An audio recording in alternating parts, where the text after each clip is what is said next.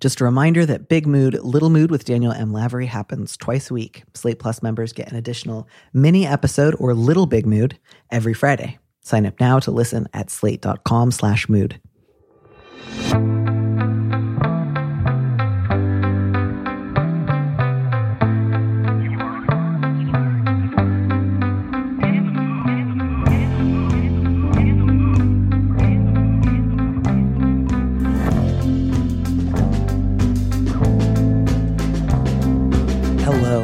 Welcome back to Big Mood, Little Mood. I'm your host, Danny Lavery, and with me in the studio this week is Kristina Gaddy, the author of Well of Souls Uncovering the Banjo's Hidden History, and Flowers in the Gutter The True Story of the Edelweiss Pirates, Teenagers Who Resisted the Nazis. Kristina, welcome to the show.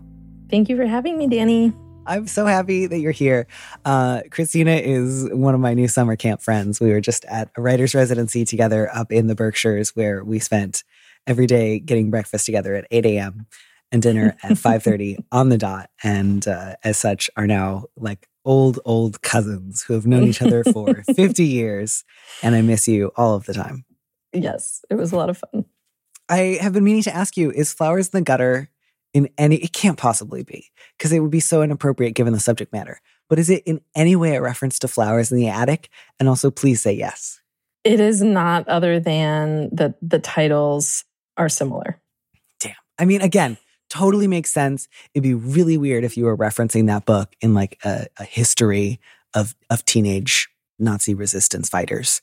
But it does sound like an amazing like 80s musical adaptation of Flowers in the Attic. and I do want you to make that your next project, if you wouldn't mind, once you're finished I'll, with this I'll one. that. I got that. Got that. Thank you so so much. Um, I I wonder how it feels going from being at summer camp with me to having to advise a bunch of strangers. How do these questions strike you? Are you looking forward to any of them more than any others?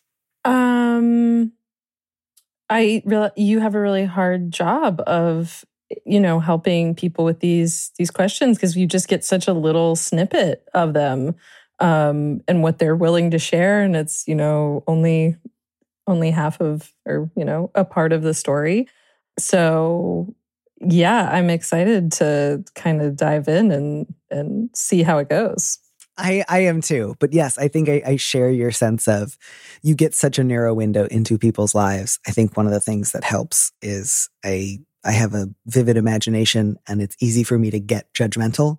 So I start out thinking, gosh, I know so little. And then I end up by saying, I've filled in all of the blanks. I know exactly who everyone is. And here's what needs to happen, which may or may not be true at all, but sure feels narratively satisfying. yes So I will read our first letter, which has a lot going on in it. All your classics, um, secretly judging your partner's relationship to food, changing your own relationship to food, and kind of announcing that other people have to do it with you, uh, and and different relationships to video based social media. So it's it, there's a lot of there there, and I'm very excited about it. The subject is TikTok teetotaler. My fiance and I 45 female and 31 female, have both struggled with weight loss our entire lives. I've had to set pretty strict boundaries with my family about diet talk, which has worked pretty well. Her family doesn't really talk about diets, although they were big on fad diets when she was growing up. About the time we started dating, I decided I was going to stop hating my body and just try to eat intuitively and whatever sounded good. This wasn't inspired by her exactly, but it was helpful to see her as an example of someone who was both fat and happy, which I had thought of as almost mutually exclusive growing up. Five years later, I have a number of health problems, some of which might be helped by a change in diet. I'm willing to consider a change now from my new vantage point, but only sustainable changes that are scientifically validated, like with published, peer reviewed research. Since we got together, my fiance has gotten really into TikTok and YouTube videos and repeats a lot of health and diet information from these sources as if they were authoritative. When I mentioned that I had read a book and that I wanted to decrease the amount of sugar we eat, she got mad and started crying because, quote, I call her dumb when she wants to make a change. I've never called her dumb, but sometimes when she has shared misinformation, I have asked, Is this from TikTok? Or said, I don't think that's true. And I can understand her reaction. I'm sure that my body language and tone have been dismissive. But I'm privately pretty upset that she thinks my scientifically validated plans are worth the same thing as some meat and fruit diet she's heard about in a random video. I really don't know what to do about this.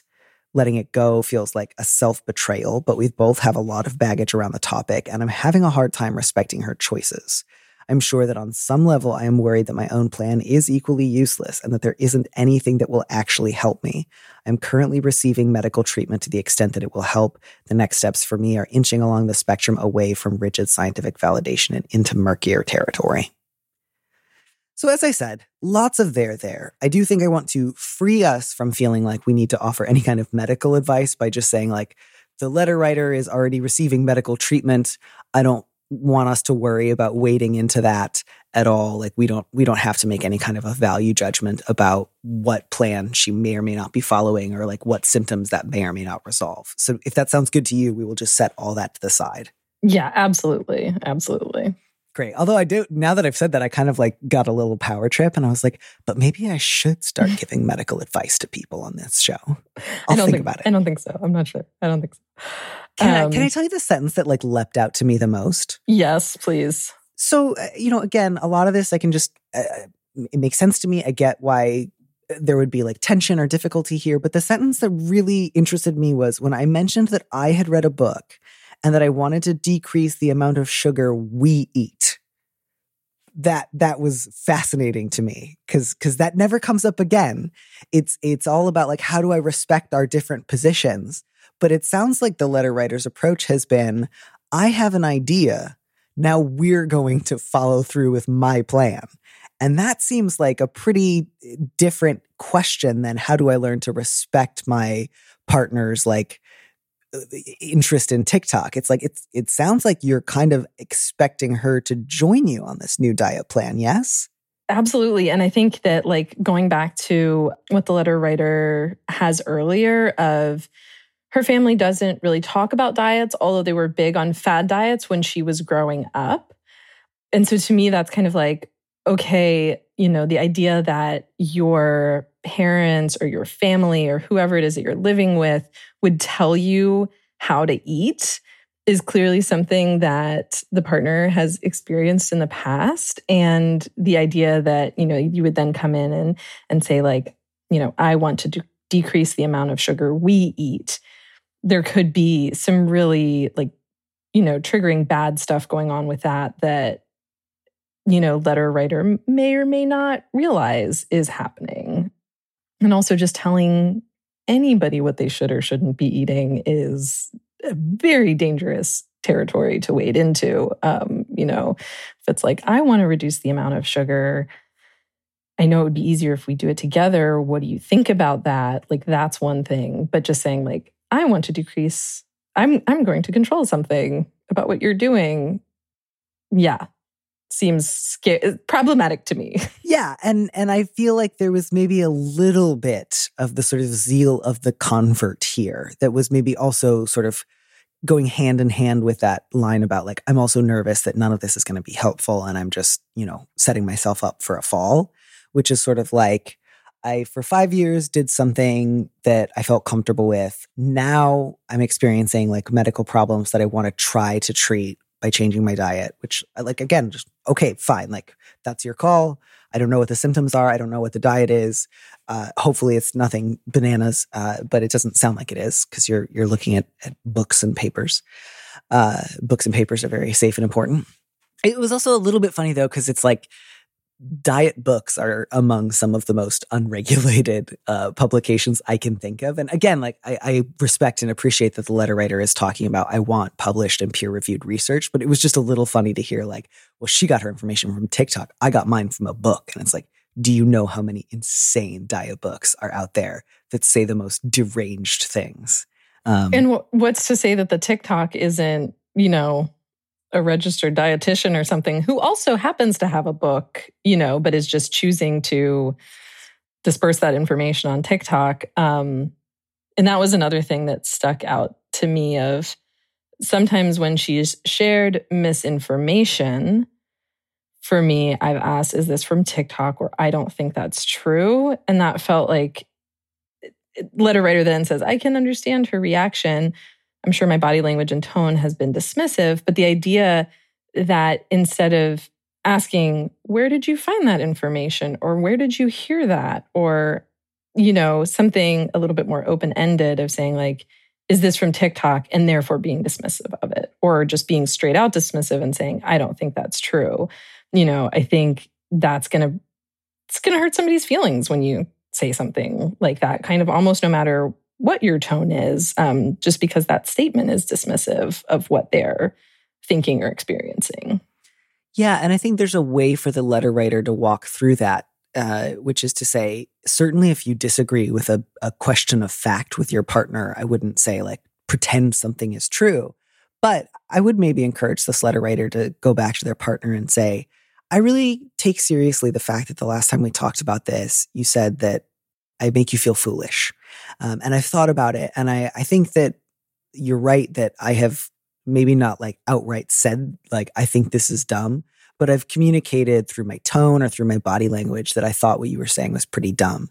And I want to not do that. You know, if I disagree with you or if I don't don't think that a source is like a, a rigorous one, I do want to be able to disagree about that kind of thing. But one thing I don't want to do is like preemptively treat you with contempt um, or make you feel stupid or ask, frankly, a snide question like, is this from TikTok? Like, if you want to disagree with a statement, disagree with the statement, but do so in a way that still respects her as a person.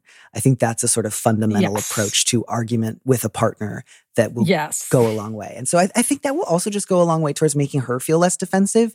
If you open with, hey, what you said last time we quarreled about this, I thought about it. You were right. And I'm sorry. Um, just because that I think will make her feel you know, a little safer, a little bit more like she can trust you, a little bit less defensive, and like you take her seriously as a thinker, even if you don't like this habit of hers, even if you never agree about like sources on diet information to just really commit to. But I'm not going to be snide. I'm yes. not going to keep like talking about the platform. And I just, am gonna again like look for opportunities not to fight about food i think is always good but like if you do occasionally want to briefly talk about something food related to to just really stick to well here's what i've seen and and not feel like i've got to fight it out with you no matter what but i, I would also say I would really encourage you, letter writer, to not say, I want to decrease the amount of sugar we eat. I realize lots of partners eat many of their meals together. Um, and so, in some ways, it would be easier and more convenient. But I just think, frankly, let her decide how much sugar she wants to eat just because you're it, it's it's it's really hard to make that like fun and sexy if you're trying to monitor how much sugar your partner's eating, unless you have a very specific kind of arrangement.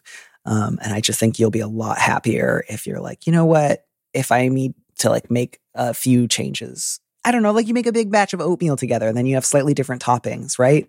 Yeah. I, we were talking about this up at, at summer camp because because you and I were talking about um, how your partner loves like a certain set number of meals. And so there's sometimes that you two eat together, but differently, and sometimes that you eat the same thing at the same time. Sorry for just being like, and you told me about you and your partner and your relationship to food. Why don't we broadcast that on the air now? Yeah, no, I mean, it's fine because, I mean, but that's the thing is like, you can come to those kinds of decisions together of like, we want to do this or we want to do that. I mean, we're both vegetarians. That just happens is part of the reason we're together. It wasn't a decision we made together. Mm-hmm. And it does make things a lot easier. Like I never have to worry about like, oh, I'm sure he wishes there were meat in this, you know, food that I've cooked. Mm-hmm. So it does make things easier, but at the same time, the idea that one of us would tell the other one, oh, you know, we should even like the because the we should do this isn't there's an implicit you should do this and you're never sure whether that means like I'm supposed, you know, that person, like he's doing it, she's doing it because they want to do it and they want me to join, or they're saying something to me that I should be doing and couching it in a we rather than a you should be doing this. And that's also kind of just, I think, a thing when we hear, oh, you know, we should do something, it can be taken very much as a you should be doing this. Yeah. And I think, especially when your partner is already struggling with feeling dismissed and um, disrespected by you, to also add on top of that, and I kind of want to like make her eat less sugar. Not make like I'm I I I can totally understand or believe that she has at times expressed a desire to, but I would say even if she says like I want to do this together, really just keep your eyes on your own plate, very much literally. Because yeah, I think that that's just like a sorry to say recipe for disaster in a conversation about food, but it's like I'm just thinking like my partner kind of thinks I'm dumb for watching TikTok, kind of makes me feel stupid when we argue, and wants to monitor my sugar levels, I'm just like, oh, that's going to be a bad breakup. Yeah. Um, I would I would take those things off the table. And so I think that letting it go feels like a self betrayal is is maybe the most crucial line for me here. Is this idea of not fighting about this would make me feel like I was betraying my deepest self. That gives me a lot of pause because I can really understand why you would be a, a little alert to the possibility that your partner is like subject to bad misinformation on TikTok. I, I can get that. But man, on the other hand, I think you've brought this up a lot with her already, and it doesn't seem to have changed her mind. And so I would just say if if the idea of letting it go feels that impossible, I would maybe encourage you to find a couples counselor, maybe. And again, not that you have to commit to go for the rest of your life, but just somebody who can help you achieve a goal of like, I want to not make each other cry when we talk about food and I want to make a lot of room and space for each other to make our own choices. I think that would be a reasonable goal that has nothing to do with changing your diet, changing your weight, um, or convincing one another of anything, so much as just like making food not a fight between you. I think that would be a really good goal to go in for. Yeah, I agree.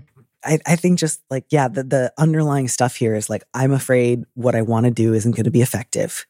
And I think there's that sort of hope that, but if I can be effective in changing my partner's mind or persuading her to see things from my point of view, then I will feel like I've accomplished something and I won't be afraid of like failure or risk or uncertainty or or illness. And I, I think it's just all, always really good both to try to take care of yourself in the best ways that you can, but also to be aware when am I trying to manage my anxiety about some things that may be outside of my control by trying to control the person nearest to me. Yeah. And also that I'm having a hard time respecting her choices to me says a lot of, you know, obviously if somebody's doing something very harmful, we're in a different situation. But in, in terms of this, it doesn't sound as if the partner has any, you know, that there, there's not health issues going on. Um, and so you do have to respect somebody's choices of of what they're doing, you know, if it's not harming them if that's just their choice then you know it, and it's hard it's easier said than done right like just mm-hmm. just respect their choices but that's what it is in a relationship sometimes is just to accept um, what somebody else is doing and know that it's not about harming you and not about harming them and yeah I, i'm right there with you i think i often on this show want to encourage people to have difficult but necessary conversations or to like pursue conflict. This, I think, is definitely an area of life where a really great goal is just not fighting. Um, frankly, right. more sometimes even than like combating misinformation. I think not fighting with other people about food is like one of the highest goals just because there's so many different ways for it to go wrong and so few ways for it to go right that it's just like, man, when in doubt, make your food goal. I'm not arguing with other people and I'm doing my best to be, you know, happy and healthy. Great. That, and end of list. That is so well said. That is so well said. I love that. I think that would be a great, that'd be a great goal for everybody. You know, there's just like so many ways to have slightly disordered eating that I think we should just have like more modest goals of we don't fight. Um, other subjects, no, but this one, yes. So yeah, that's don't, my last. Don't make people don't make people cry. That's a seriously. And I also then, of course, was thinking of you because when we were eating our mostly wonderful cafeteria food, there would be so many days when they like had almost come up with a really solid vegetarian option and then at the last second veered away and they're like, we got to put sausage on this. but they also had seltzer on tap. So, you know, made up for it. That seltzer on tap was really, really glorious. I I do often find myself looking at my sink at home and thinking, there's no bubbles in here. This is garbage.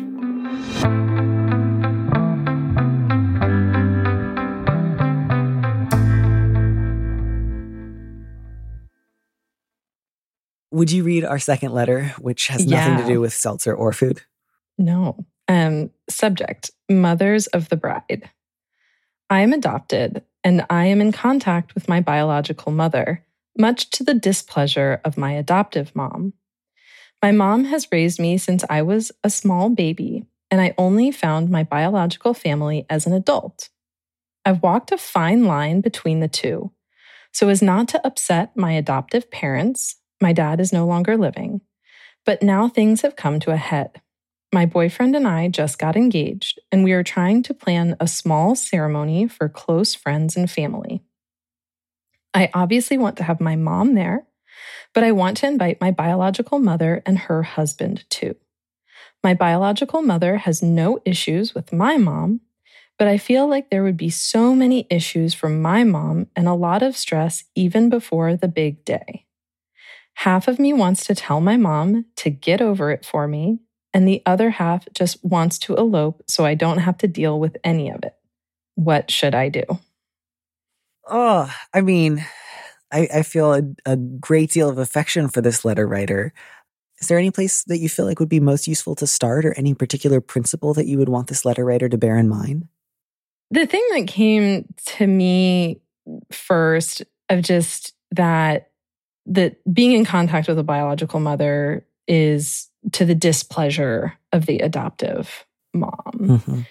And I think it's an understandable point for the adoptive mom to come from just in terms of thinking like of being hurt or maybe feeling like they're going to be replaced or you know that that somehow the mom is going to feel like less of a mom um, because of the biological mother and i'm not I don't know if that's something that the letter writer has considered because it's not in the letter, but that's just something that kind of comes to my mind in the first instance that, you know, the mom might be feeling a certain way. And it sounds like it hasn't been that long mm-hmm. since the biological mother has come into the picture. And so that, you know, it might still feel new in general.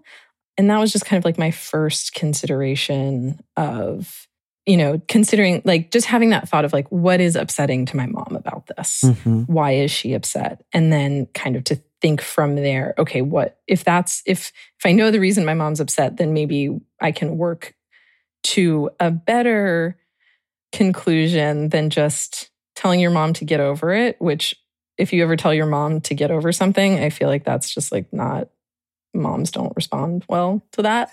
um, and then, you know, the other idea of eloping, so I don't have to deal with any of it, like that might hurt so many people. It might hurt your your mom, your boyfriend's, you know, now fiance's parents, your friends. Um, so that those two options might actually upset the most amount of people. Yeah, I I do want anyone who writes in to feel free to elope, certainly. But this didn't seem like. I, I feel like usually when I hear from people who are happy to have eloped, it's sometimes because there was like a lot of family difficulty, but it's more like we just really wanted to like have it just be about us, not worry about anybody else, celebrate later. We had a great time.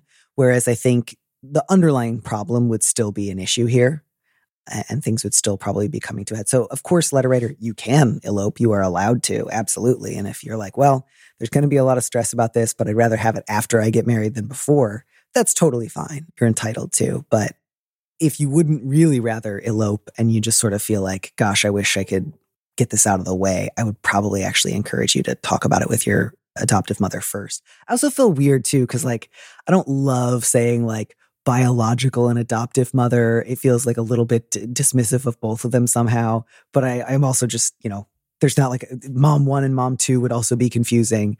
So I guess I just want to acknowledge like, I realize there's more between you and the mom who gave birth to you than just biology at this point. And I realize that adoptive mom can sometimes sound like, you know, honorary mom. I don't mean it in either of those ways. So uh, or maybe I'm just putting that all on the page and none of that's actually present, but I feel a little bit goofy. Um, I do wish I knew more. Like, you know, the letter writer says, to the displeasure of my adoptive mom, I feel like there would be so many issues from my mom and stress before the big day. And I'm just curious, does that mean like she would seem unhappy and you would have a really difficult time not feeling that with her? Do you mean she would make a lot of snide comments that felt like cheap and unfair? Do you mean that she would like pick fights with you? Do you mean that she would try to get in touch with your other like I, I kind of just don't know here. And I'm really curious, like, to what degree is she acting out versus to what degree is she just visibly kind of sad or worried or anxious and you don't know how to handle that. Did you get a strong read on this, Kristina? Like, did you think, oh, I think that like the mom is really talking out of turn, or maybe it's just a, a vibe? I got I got the sense that it was just a vibe that the my mom as a letter writer says I just got that it was a vibe because I thought that if my you know my mom was doing other things that maybe the letter writer would have included that yeah. of you know saying that I shouldn't be in contact with you know my biological mother or explicitly asking me are you going to invite her you know to the wedding? Or you know there there weren't specifics like that which led me to think that it was just a vibe. Yeah I, okay so i think that's my read as well. So we can kind of assume not necessarily that the mom has been like saying and doing really out of pocket stuff but she has been in some ways directly in some ways indirectly communicating she doesn't like this. She would rather the letter writer weren't in touch or or just like has something she wants to say that she hasn't quite said and so you know letter writer i don't know what kind of relationship the two of you have historically. Normally, letters like this will include something about my mom is great or my mom's difficult, but I love her. But there's no sense in this letter of like, do you like your adoptive mom? Do you have a an otherwise good relationship? Do you feel close to her? Do you feel affection for her? Does she kind of drive you nuts? Do you not feel especially close to her? Because I feel like that would sort of inform my answer. Yeah, um, I think um, that's true. I, I think the, the idea that there would be so many issues from my mom and a lot of stress before the big day. And half of me wants to tell my mom to get over it. That to me signals a little bit of, you know, perhaps you are less concerned with how your mom how your mom would take it. And in in that case if that's the kind of relationship that um, the letter writer has then perhaps perhaps that's an okay way to go. But if that might be a detriment to a otherwise good relationship, like if the relationship is great, aside from this, you know, being in contact with the biological family, if that's the only problem with the relationship, then it's probably worth, you know, talking about that and exploring it more rather than making your mom upset about something in perpetuity that, you know, is going to continue being a thing. You know, if the letter writer and the boyfriend end up having kids, you know, then there's going to be situations where adoptive mom and um, biological mother, as the letter writer uses the terms, are going to want to be around, or letter writer is going to want to have them around. So, you know, this is not the end of it either. You know, this is probably one of the beginning points of this ongoing relationship that needs to be figured out. Yeah. So I think I've been trying to do a lot of like after the fact digging, and I'm just not going to get answers to some of these things. But the fundamental question of like, can I understand why your mother might feel insecure or anxious that you're now also in touch with your biological mother? Sure. But I really don't think that it's appropriate for her to be taking that out on you. And I think, frankly, if you adopt a child, and you you haven't sort of prepared yourself for the possibility that someday they may get in touch with and even become close with some of the members of their family of origin you've really done yourself a disservice yeah so i do think that since it sounds like things are going fairly well with your biological mother um, you don't have to use the actual phrase get over it to your other mother but i think to essentially sit down with her for a conversation maybe include your partner maybe not where you just say you know X, Y, and Z things you have said or done have made it clear that you're really uncomfortable or even unhappy with my relationship with my biological mother. And I need you to know two things. One is it's okay for you to have difficult feelings about this. I don't hold that against you. But the other is they are totally inappropriate for you to communicate them to me. If you need to share them with a therapist or with close friends of yours or in a support group, I want you to do that. But you cannot share them with me for pretty obvious reasons. And you will not be able to convince me not to have a relationship with her. That's not a possibility. But you will be able to damage my relationship with you if you keep making digs or sighing or rolling your eyes or whatever it is that she's doing or saying. So, what I need from you is to take these feelings anywhere else and, and figure out what you need and to accept that she is also in my life and that that doesn't take anything away from you. I hope that you can do that. I would love for you to be able to do that. I think you're capable of it, um, which I, I realize again kind of does amount to get over it, but at least does a little bit more in terms of like acknowledging that she is a person with complicated feelings and is not super dismissive. But but yeah, to just let her know in advance, I would like her to be at the wedding, and I hope that you would be able to um, be like civil and polite if if you're both there. Uh, this is your you know heads up. Uh, do what you need to do to get there because you need to. I, I think maybe that feels like I am just saying get over it in so many words, but just letting her know what you need from her, um, and and telling her that uh, you, you're you are done sort of passively absorbing her visible discomfort. Um, I, I think is probably the best way, short of eloping and hoping the problem fixes itself, or just telling her to fuck off. I mean, you can always tell people to fuck off, but it's nice to like leave that in reserve because it's hard to walk that one back.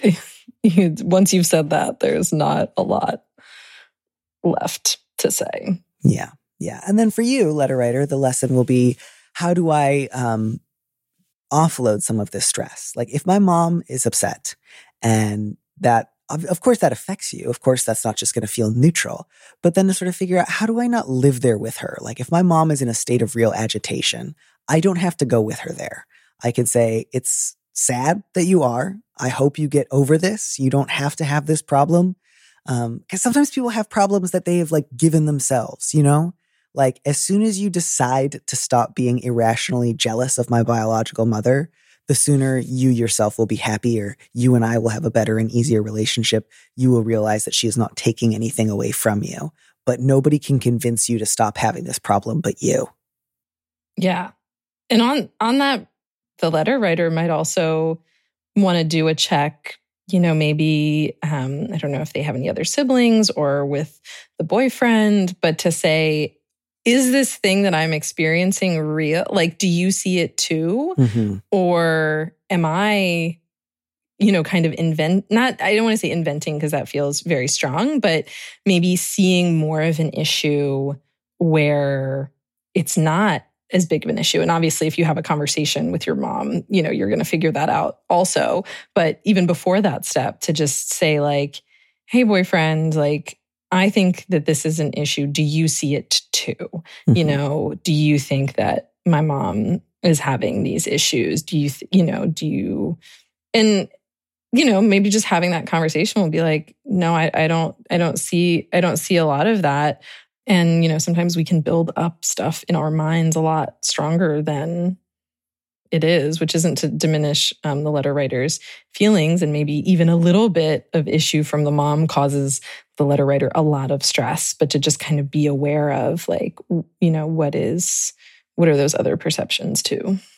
Yeah. Yeah. And I think just generally to try to figure out as an adult, not like, how do I not give a shit what's going on with my mother, but like, if my mom is mad at me or annoyed with me or upset with me over something that I don't take responsibility for and I don't believe needs to be causing a problem, how do I just let it go? Like sometimes yeah. my mom's going to be mad right. at me and I just don't, I need to not feel like, oh no, my mom's mad. I've got to fix this. This is so stressful.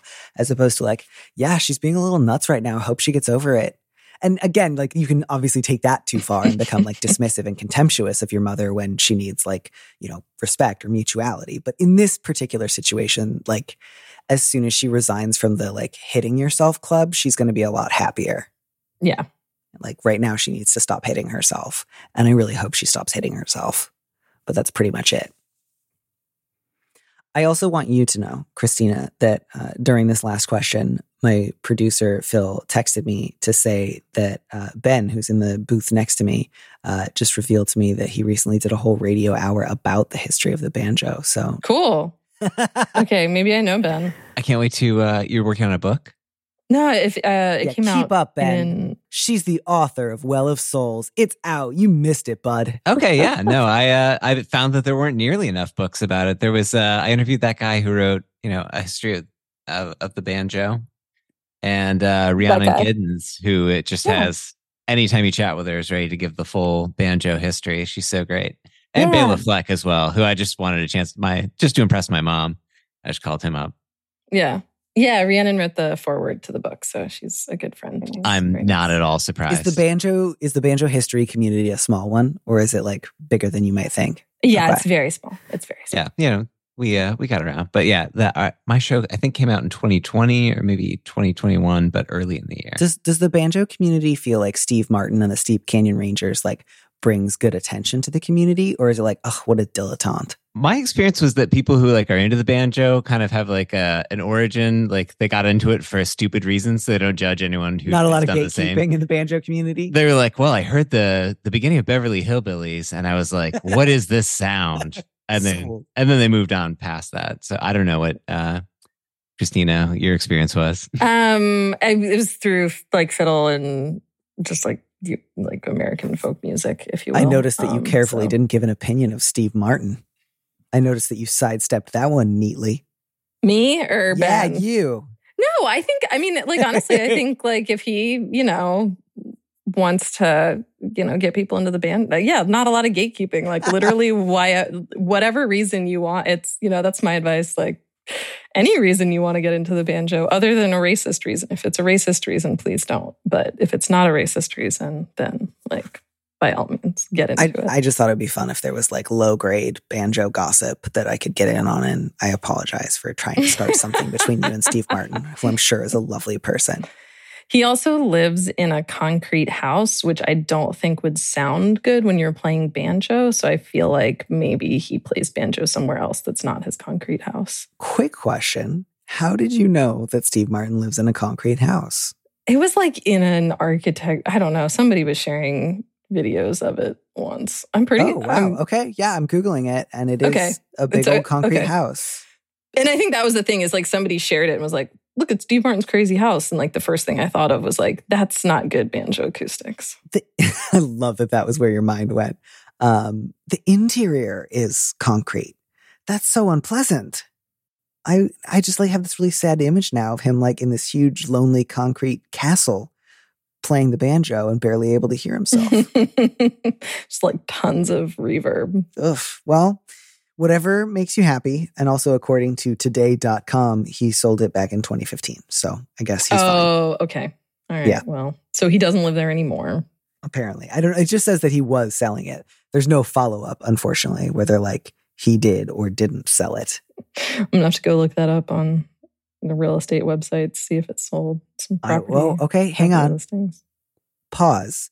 Because it looks like he put it on the market back in 2015, but then there's an article from Architectural Digest that says he put it on the market in 2019.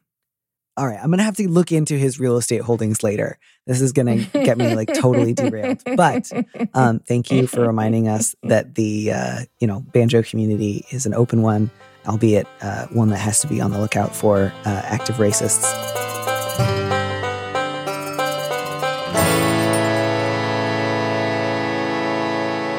Kristina, thank you so much for helping me try to advise a bunch of people.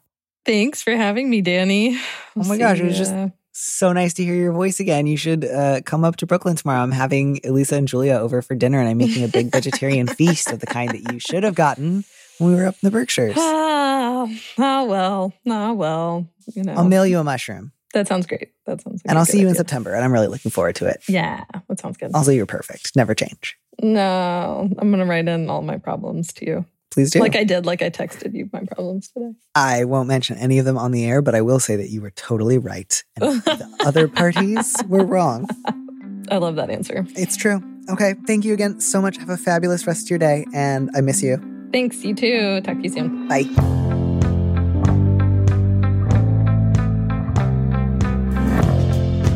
Thanks for joining us on Big Mood, Little Mood with me, Danny Lavery. Our producer is Phil Surkis, who also composed our theme music. Don't miss an episode of the show. Head to slate.com slash mood to sign up to subscribe or hit the subscribe button on whatever platform you're using right now. Thanks. Also, please leave us a review on Apple Podcasts. We'd love to know what you think. If you want more Big Mood, Little Mood, you should join Slate Plus, Slate's membership program. Members get an extra episode of Big Mood, Little Mood every Friday, and you'll get to hear more advice or conversations with our guest. And as a Slate Plus member, you'll also be supporting the show. Go to slate.com forward slash mood plus to sign up. It's just $15 for your first three months. If you'd like me to read your letter on the show, maybe you need a little advice, maybe you need some big advice, head to slate.com slash mood to find our big mood, little mood listener question form, or find a link in the description on the platform you're using right now. Thanks for listening.